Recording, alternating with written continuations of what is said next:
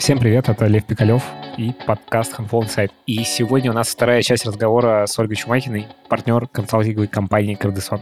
Привет, Оля, еще раз. Всем привет. Да, мы в прошлый раз круто поговорили вообще про рекрутинг, про то, как в соцсетях и не в соцсетях, и вообще как подходить к этому процессу. И Оля много всего рассказала, и, в общем, мне кажется, это сумасшедший интересный получился разговор, поэтому, если еще не слышали, послушайте. А сегодня мы поговорим про авторское право на служебное произведение. Скажи, вот этот выпуск для кого? Этот выпуск для специалистов по управлению персоналом, директоров по персоналу, HR, которые хотят свою компанию защитить от потери самого ценного. Ну и дополнительно для собственников бизнеса? Для собственников однозначно, потому что очень хочется их защитить от ошибок более нижнего уровня. Угу. Что очень часто, когда HR-администратору, ведущему кадровый учет, говоришь, смотри, тут еще три бумажки и четыре геморроя, угу. он говорит, мне своих восьми хватает. Это проблема, потому что цены на этом уровне может не возникать. Более того, есть привычка Наш собственник сказал нет на коммерческую тайну, еще на что-то, на что-то, и на это тоже скажет нет. Или еще хуже, привычка.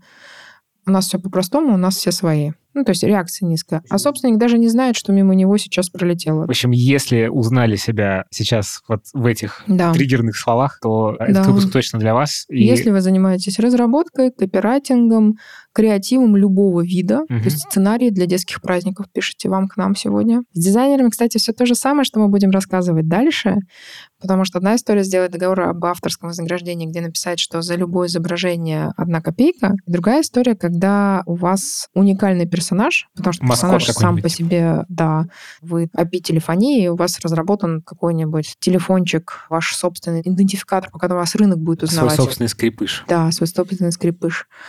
И вот здесь, конечно, у вас вот с дизайнером возникнет все то же самое, что мы будем дальше рассказывать про разработчиков. И надо понимать, что абсолютно весь тот же контент формируется с точки зрения бумажек. У дизайнера, у копирайтера, у разработчика, у контент-менеджера, да, собственно говоря, у всех, кто создает результаты интеллектуальной деятельности. Скажу ужасную вещь в начале. Юрист, создавая новый договор, не согласовывая старый, новый, тоже является автором литературного произведения. Но, слава богу, там не такие цены, как у разработки промышленных образцов. То есть вот разработчики сайтов, дизайнеры, разработчики программ для ВМ в первую очередь, они обойдутся нам дороже всего. Давай, наверное, немножечко какой-то теории пустим сюда. Для меня, как обывателя, угу. значит, это все какое-то, значит, там, трудовое право. Вот о чем мы поговорим, да. То есть, что такое интеллектуальное право? Давай просто немножко сначала расскажем, за что мы с тобой зацепились, да? Да.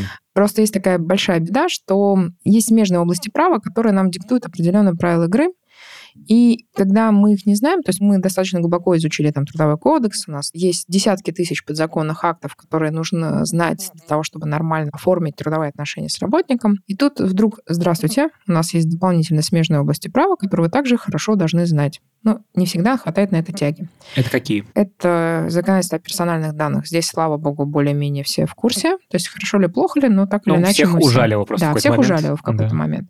И у законодательства о персональных данных есть огромный такой бонус. Оно новое. То есть было очень сложно не услышать. Да, То есть legacy кода как бы немного там да. получается.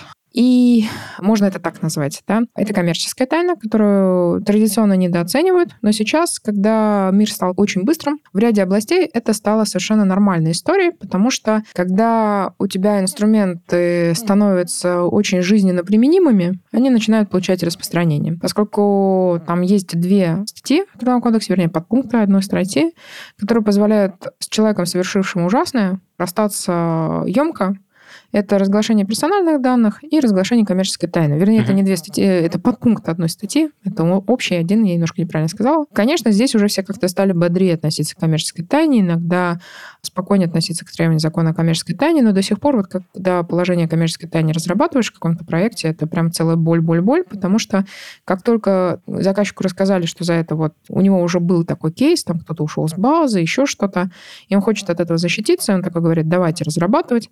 А когда ты начинаешь говорить, что закон о коммерческой тайне требует для ее защиты, он говорит, ну нет, мы это делать не будем. Ну как в нашей действительности вот это вот делать? И начинает все упрощать.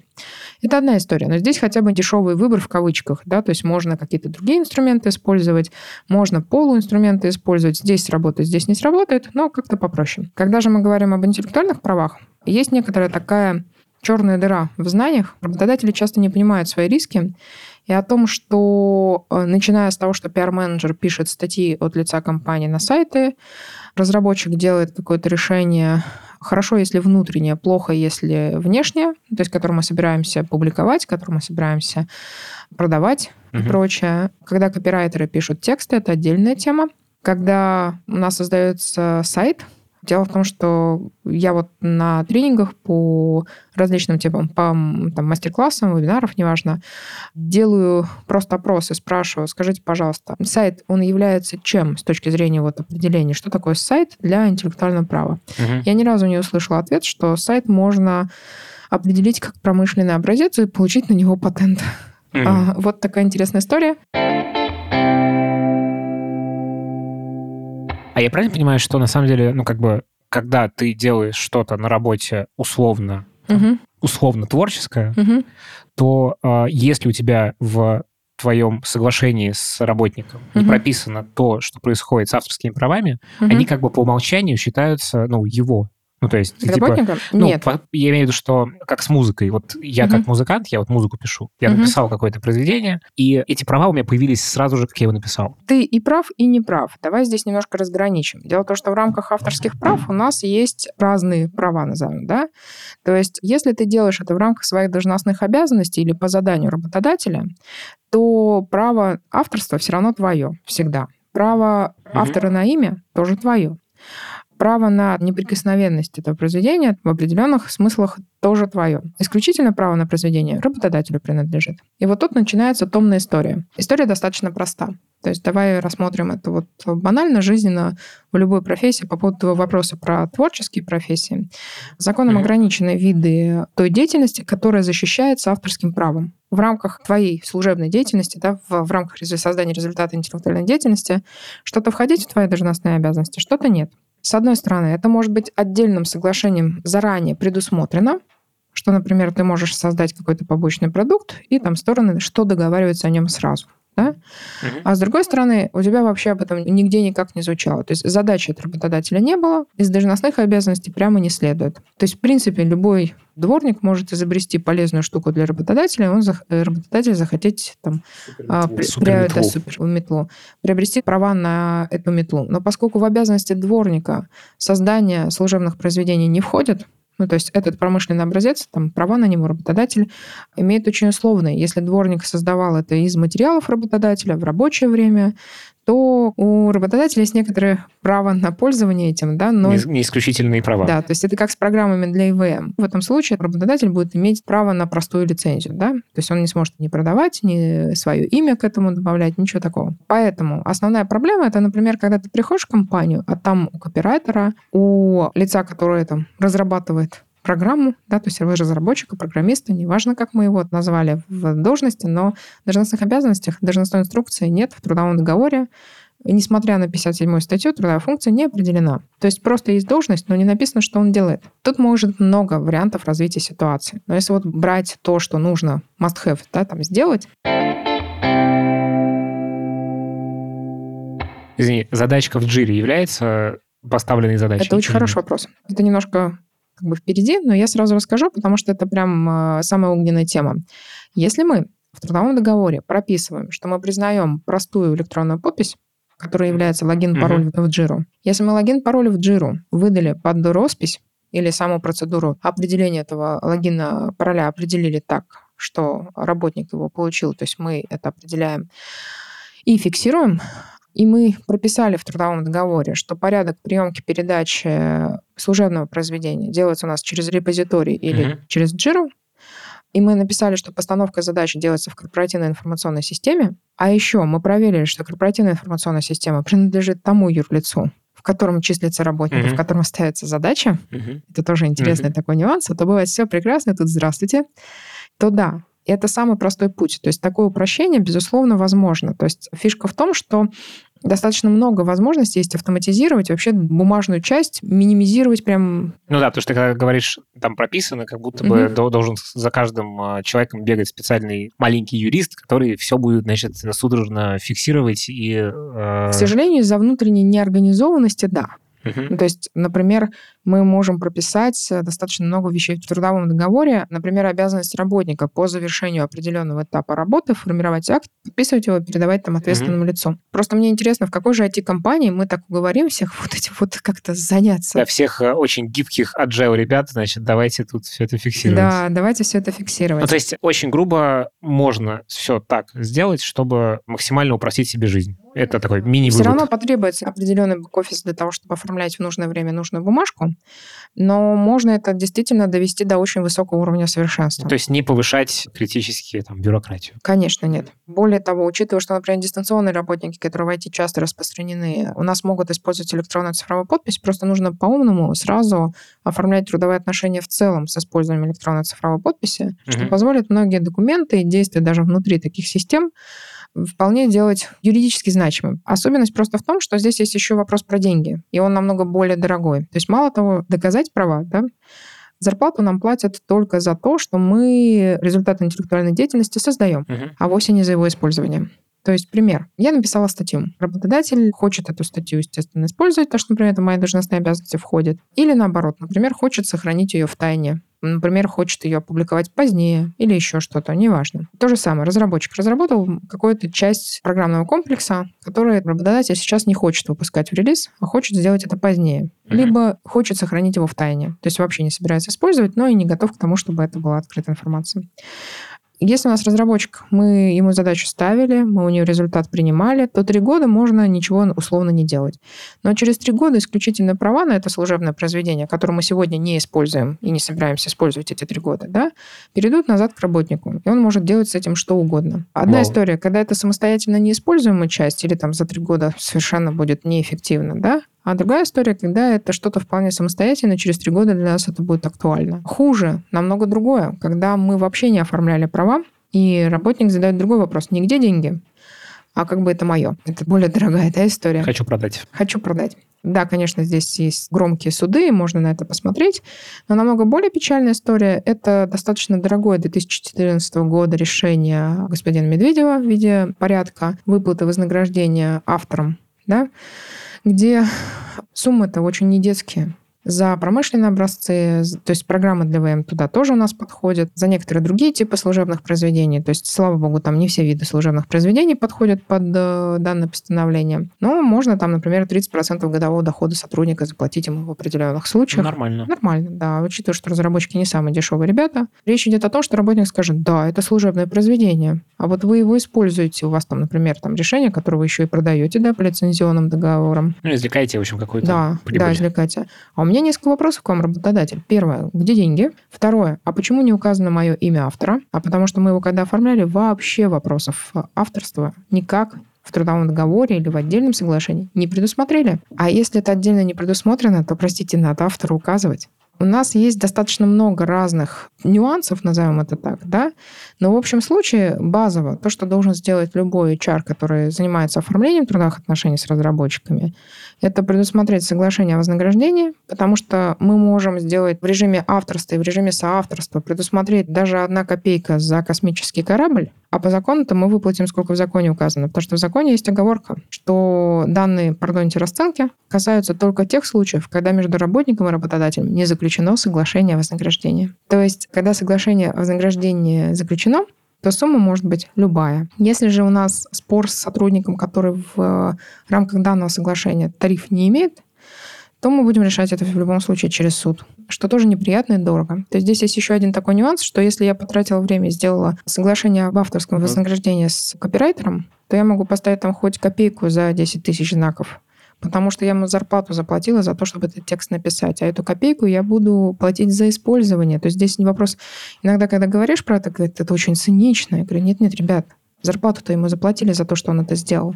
Это вознаграждение за использование, угу. которое, в принципе, в нашем менталитете никогда не выделялось как отдельно. Это, видимо, есть... проблема нашего отношения к собственности. Много исторически. Да, да, то есть очень часто, когда приходишь к работнику подписывать соглашение о вознаграждении, он говорит, это что? Я говорю, ну вот у тебя зарплата за то, что ты этот текст будешь создавать. А вот у тебя за то, что этот текст будет там использоваться, публиковаться и прочее, прочее. То есть именно использоваться. То есть или это плата за то, что, пожалуйста, этот шедевр никому не показывай. То есть сохранение в тайне, да? Понятно.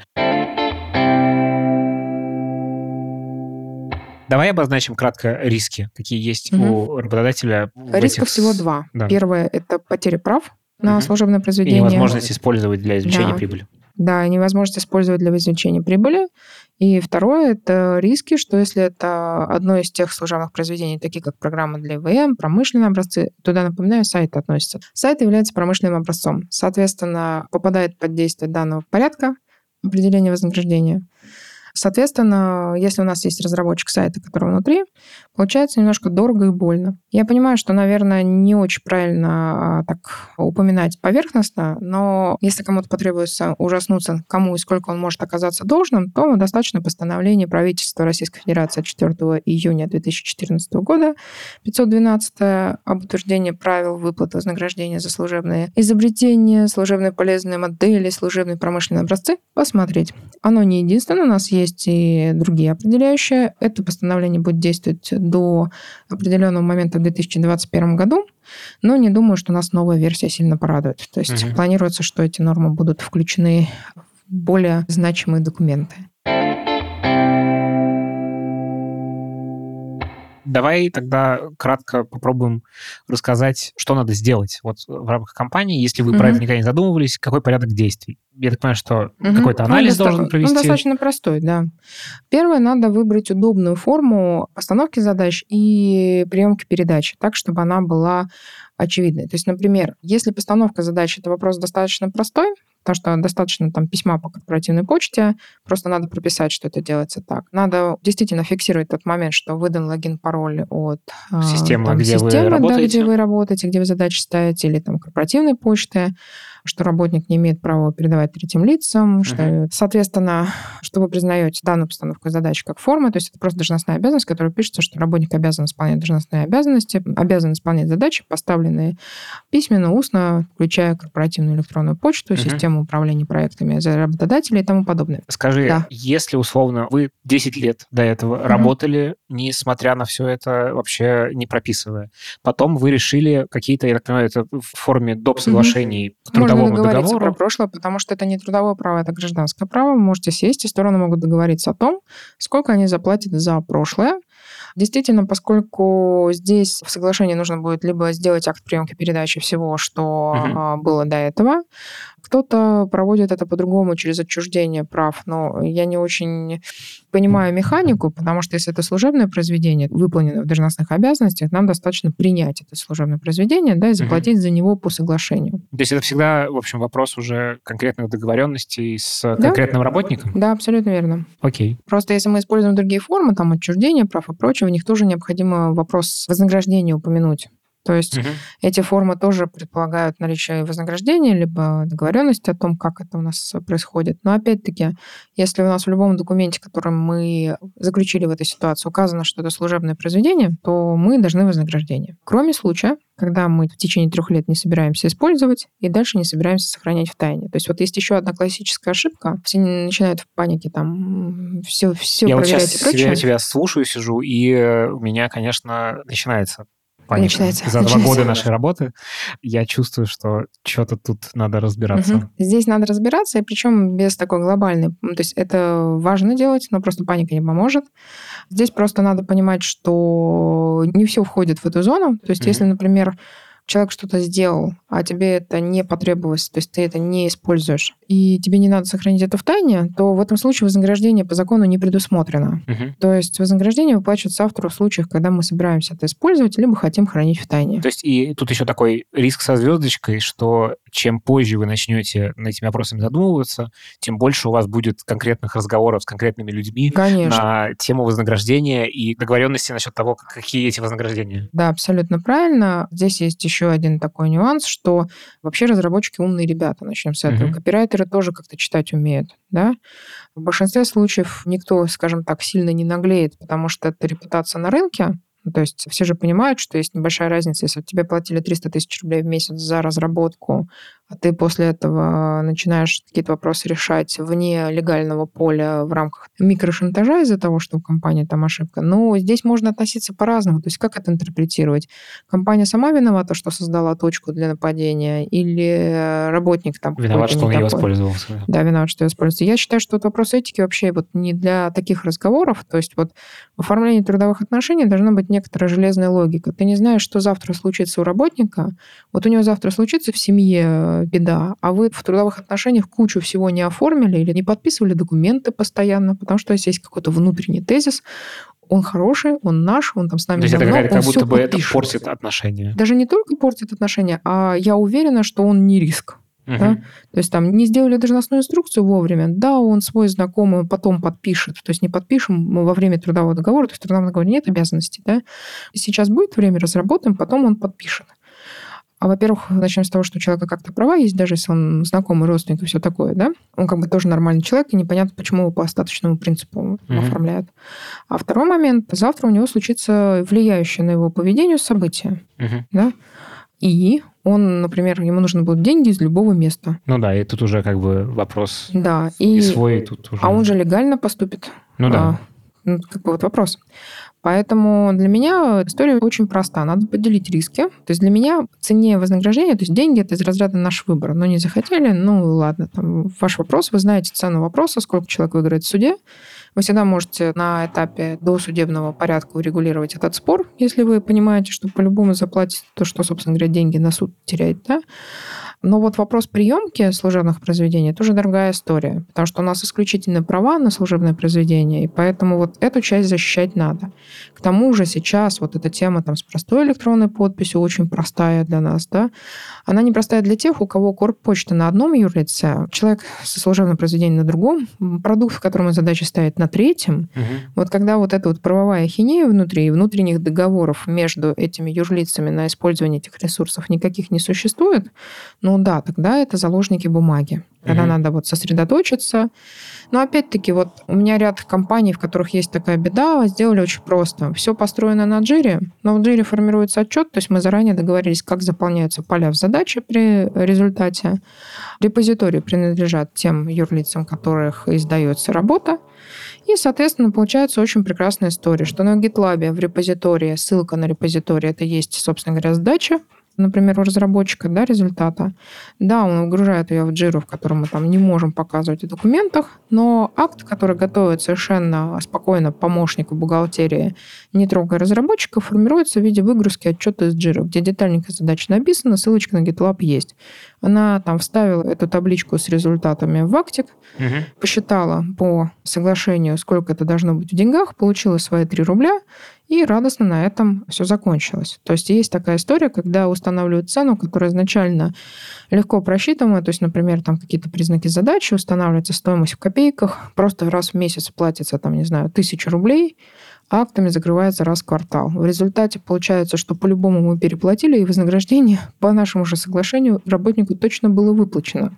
И даже если у нас возникнет какой-то вопрос на этапе приемки составления акта, мы в документе прописали о том, что у нас приемка происходит в момент передачи результата, например, руководителю, а документальная фиксация в акте раз в квартал. При этом вознаграждение выплачивается в тот месяц, в который задача была завершена. Вознаграждение выплачено? Выплачено. То есть есть у нас риски на момент, что на момент там, формирования акта что-то пойдет не так? Конечно, есть. Но все-таки их меньше, чем если мы вообще ничего не делали. Да, значит, что мы делаем? Первое, выбираем удобную форму приемки служебного да. произведения. То есть, например, копирайтер может просто текст, который в дальнейшем используется, просто там ставить в поле комментарий в той же джире. И тогда человеку, готовящему отчет, вообще не нужен копирайтер или его руководитель, он просто выгрузил, у него Word посчитал, сколько символов, и угу. человек сформировал акт от начала до конца. Окей, дальше что? Какой э, следующий? Значит, мы, собственно, эту форму прописываем в, в, трудовом, в договоре. трудовом договоре. В трудовом договоре порядок приемки, постановки задач, приемки, передачи служебных произведений. Очень рекомендую делать отдельный документ в виде положения о служебных произведениях, где уже детализировать этот порядок, иначе трудовой договор будет перегружен. Ну, то есть вот основные пункты прописать. То есть, например, опять-таки про то же указание имени автора, то есть будет ли указываться или нет, у нас там есть возможности при наличии соглашения. Соответственно, прописать порядок патента получения и все остальное, это лучше в трудовом договоре. При этом, если мы сделаем отдельно локальный нормативный акт, который более детально разъясняет, что работник когда делает, каким образом и прочее, есть даже такая практика, ну, то есть я как человек, любящий договор, не очень ее люблю, но есть еще такие положения, часть их пунктов там признается как-то формой соглашения между сторонами, если форма, которую прочитала, подписываешь, там, согла... там, ознакомлен, согласен. Да? Не очень в это верю, вижу в этом какие-то риски, поэтому предпочитаю положение как локальник, который разъясняет те нормы, которые мы в трудовом договоре скрепили. И отдельно, это отдельный документ, который, конечно, сейчас не теряет своей юридической силы от того, что мы сделали это как приложение к трудовому договору, но все равно это отдельно не зарплата, да, как таковая, а отдельно договор соглашения о вознаграждении автора, угу. где мы как раз прописываем, сколько мы ему платим. Ну Просто... и за прошлое тоже, то есть как бы ретроспективно да? мы тоже на смотрим... Да, но тогда это не приложение к трудовому ну, договору. Это уже отдельное соглашение. право как бы не терпит угу. поговорить о прошлом, да, в этом случае. Окей. Давай, может быть, каких-нибудь историй страшных нам расскажешь. Самые страшные истории, которые были в моей практике, ну, то есть те, которых я как-то более-менее касалась, это, безусловно, когда люди идут не на то, чтобы права на продукт перехватить, да, то есть вопрос служебное произведение или нет, все-таки это вот именно вознаграждение авторов. Это когда группа разработчиков в определенной сложной истории, когда была смена собственников, и в новой истории с ними не очень хорошо поступили, они, соответственно, группой, то есть это несколько человек, подали в суд на авторское вознаграждение. Начнем с того, что продукт был запатентован, то есть сказать, что ничего не было, невозможно было. Это про какой продукт? Это разработка, это мобильное решение для розничных сетей, для возможности автоматизации акций лояльности, пуш-уведомлений, когда ты... Компанию можешь произносить? Или? Э, к сожалению, нет. А, окей, да, хорошо. Вот, э, Но ссылку ты можешь на это Да, да, то есть на суд я дам, ссылка это будет внешняя, а произносить нет, потому что у меня есть NDA. Okay. Просто я могу рассказать случайно, не заметив какую-то детальку, которая за пределом того, что uh-huh. написано в решении, а это уже будет okay. Э, разглашение. Закончилось тем, что они выиграли, естественно, потому что в данном случае у них это было все на их стороне, и здесь надо понимать, что их риск был в самом начале, до самого начала, составлял там порядка 30% их средней заработной платы каждого из них, потому что там коллектив соавторства, там разделение в соавторстве есть, ну, то есть там может быть меньше, потому что в порядке у нас определяется разница суммы для соавторов, не соавторов. Там был момент, что это комплексный продукт, и вот кто-то mm-hmm. признавал себя автором конкретной части, самостоятельной, отделимой, назовем это так, да. Соответственно, сумма проигрыша у них была там порядка 9 миллионов. Нехило. Да, это неприятная история. Более неприятная история, которая она вот, традиционно намного более неприятная история, это когда теряешь контроль над продуктом. То есть, например, вот этих решений можно целую пачку привести, причем как успешных, так и неуспешных. То есть такая инструкция, как разработчику успешно не судиться, потому что решений, когда разработчик оспаривает право на продукт и проигрывает, тоже достаточно много. А в основном это когда разработчик на момент работы в компании разрабатывается продукт, и он экономически не успешен. Ну, то есть коммерческого интереса в нем нет. Разработчик уходит из этой компании и реализует тот же самый продукт в другой компании. А, то есть, соответственно, предлагает этот продукт, либо запускает собственный проект. Вот недавно как раз находила прекрасный кейс. Разработчик у тебя из компании, которая не начала использовать его продукт, но трех лет не прошло, запустил собственный проект именно с этим продуктом, имеющим все признаки, то есть доказательность там была достаточно высокая, доказать то, что этот продукт именно тот, который он разрабатывал для своего работодателя. И вот беда в том, что этот продукт, когда он был у работодателя, он презентовал клиентам работодателя в составе пресейла группы. То есть доказательство что это именно тот продукт, имеющий именно эти характеристики, вовсе не переработанный, потому что у нас есть там особенность, как создается новое служебное произведение. Да? И вот здесь как раз такая прекрасная история, когда работодатель как раз заработал в суде, а не работник, потому что Работодатель доказал, что работник до истечения трех лет, вместо того, чтобы прийти к нему за вознаграждение, начал коммерческую реализацию продукта, разработанного за зарплату. А исключительные права принадлежали работодателю. Вот здесь, соответственно, все риски были у разработчика, который попытался коммерческую тему разыграть. При потере контроля над э, служебным произведением есть еще одна проблема. Когда... Тоже ссылочку, да, мы приложим по этому кейсу. Да, угу. да. Есть еще одна проблема. Таких, вот, таких судов достаточно много, и они там легко находятся когда разработчику разрешают работать когда угодно. А нет нормированного рабочего времени, когда... Вообще, скажем, анархия в этом моменте. А работник сидит на собственном компьютере где-нибудь в Воркуте, работая дистанционным работником в Москве на собственном компьютере, работает не в рабочее время, то есть не в рабочее время. То есть какое-то там прописано, но как бы по договоренности угу. вроде на словах это как бы рабочее время, но угу. не рабочее. Угу.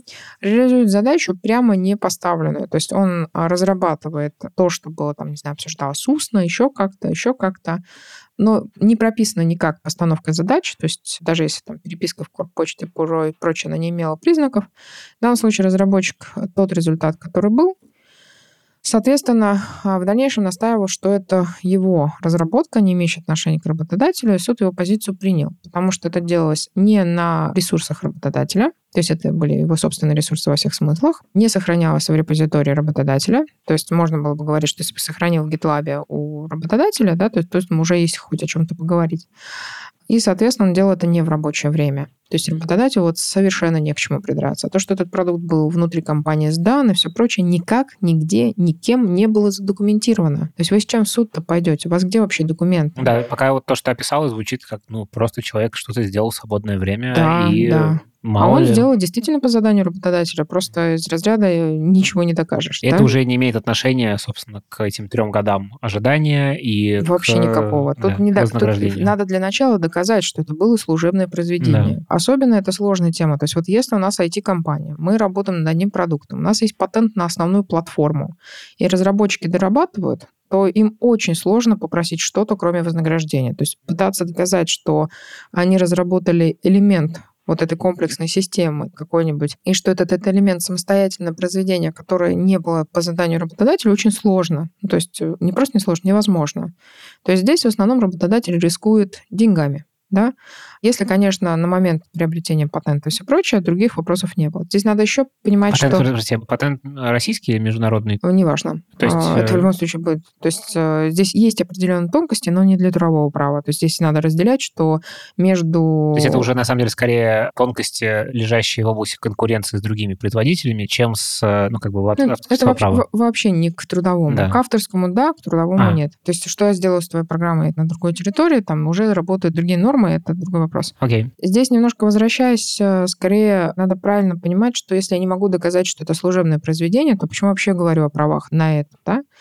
То же самое касается коммерческой составляющей. То есть, например, грамотные приобретатели того или иного решения требуют письменных подтверждений, что этот продукт принадлежит компании. И очень часто IT-компании сталкиваются с таким нюансом, как то юрлицо, которое приобретает у них решение, спрашивает их, а можно мне письменные подтверждения от разработчиков, что этот продукт является вашим? И поскольку эта практика на рынке есть, кстати, была такая, сама статья не очень, но вот этот момент хорошо был описан, на Хабре была статья такая, практика такая на рынке есть, возникает нюанс. Ты подходишь к разработчику, говоришь, слушай, напиши мне, пожалуйста, что ты делал это в рамках служебного э, произведения, то есть в рабочем целе, он говорит, Хм, а есть варианты? Ну, понятно, да. Хор... да. Как бы вполне логичный вопрос. Мы, конечно, абсолютно уверены, что все ребята хорошие, все замечательные, все прекрасные, все понимают, что там зарплату безумно платили, бонусы за это выплатили и прочее.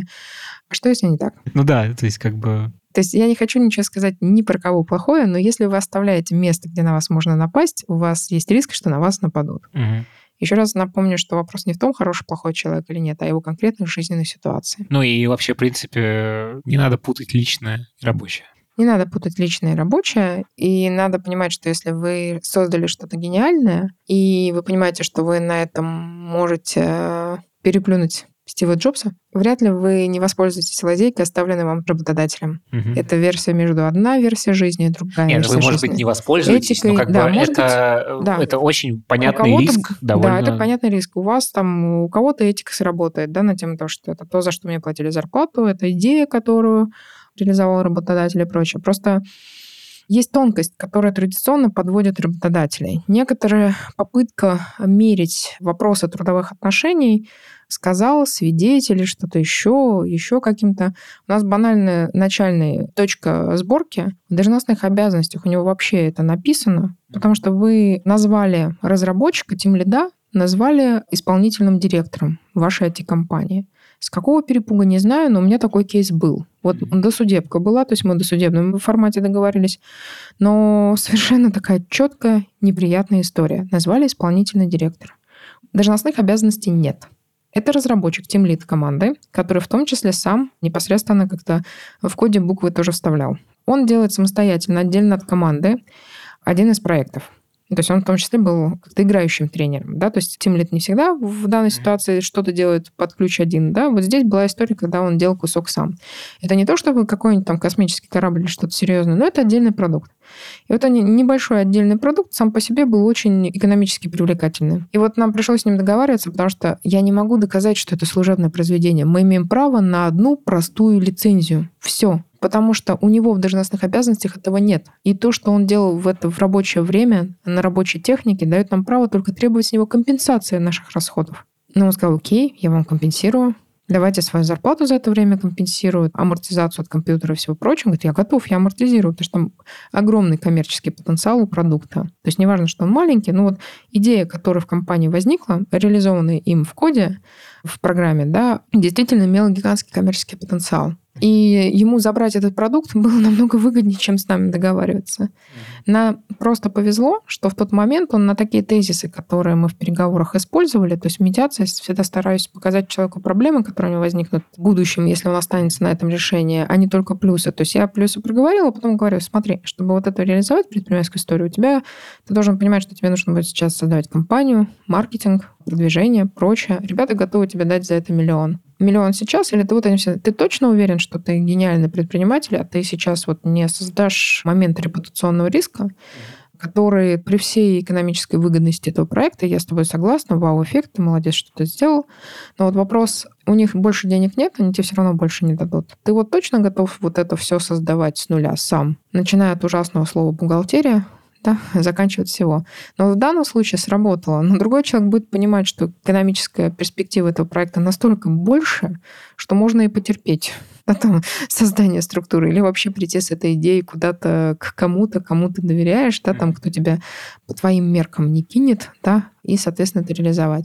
Это тоже большой момент. Такая же проблема у многих стартапов, и вот хочу, знаешь, какой нюанс сразу рассмотреть. У нас в стартапах есть такая беда, что собственник вообще не оформляет отношения с разработчиками от слова никак. То есть такие, мы команда пионеров, мы сейчас вместе разрабатываем, потом кто-то умный один из них, договоры друг между другом отсутствуют, юридической структуры друг между другом нет. Ну, то есть имеется ну, не просто оформление отношений, а просто держателя. То есть вот держателя не физического лица, а держателя юридического лица прав. То есть вот той истории, как закрепить права за, там, вот, интеллектуальные права за объектом. Да? Вот нет объекта то есть юридического лица. Еще краше, когда кто-то из них оформляет ИП, они начинают патент или что-то еще, или как-то еще получать на кого-то одного, или там на ИП, или на ООО, который имеет к ним какое-нибудь интересное отношение для того, чтобы просто была вот продаваемость, да, и потом такие радостные, они понимают, куда их продукт ушел, почему они больше на него прав не имеют. То есть вот если вы начинаете свою супер идею, то есть вот вы человек-носитель идеи, и вы собираете там разработчиков, которые вашу идею реализуют, ну, то есть вот такие это вот прям взрыв рынка. Это будет лучше на рынке, что мы там придумали. Неважно, что будет дальше, но вот на этот этап вы так думаете. Вы собрали команду, никак отношения с ними не оформляли, Технически вы думаете, что они свои по какой-либо странной причине, но ведь друг друга посоветовал, точно свой. И на этой радостной ноте никак не оформляете отношения. Ну, в 80% случаев это заканчивается тем, что когда продукт завершен, с ним уходит самый умный. Угу. Ну, просто здесь это логичное завершение. Короче, общий вывод. Трудовой договор, договор о вознаграждении, положение о служебном произведении, расписаться кровью за то, что логин, пароль получил угу. от корпоративных ресурсов и периодически проверки и составлять акты. И разобраться со всем уже как бы уже сделанным. И разобраться со всем уже сделанным. Круто. Спасибо тебе большое. Это был подкаст Handful Insight. У нас сегодня была в гостях Ольга Чумакина. Вторая часть нашего разговора. На этот раз мы поговорили про авторское право. В общем, подписывайтесь, ставьте нам оценки и пишите отзывы. Всем пока. Всем пока.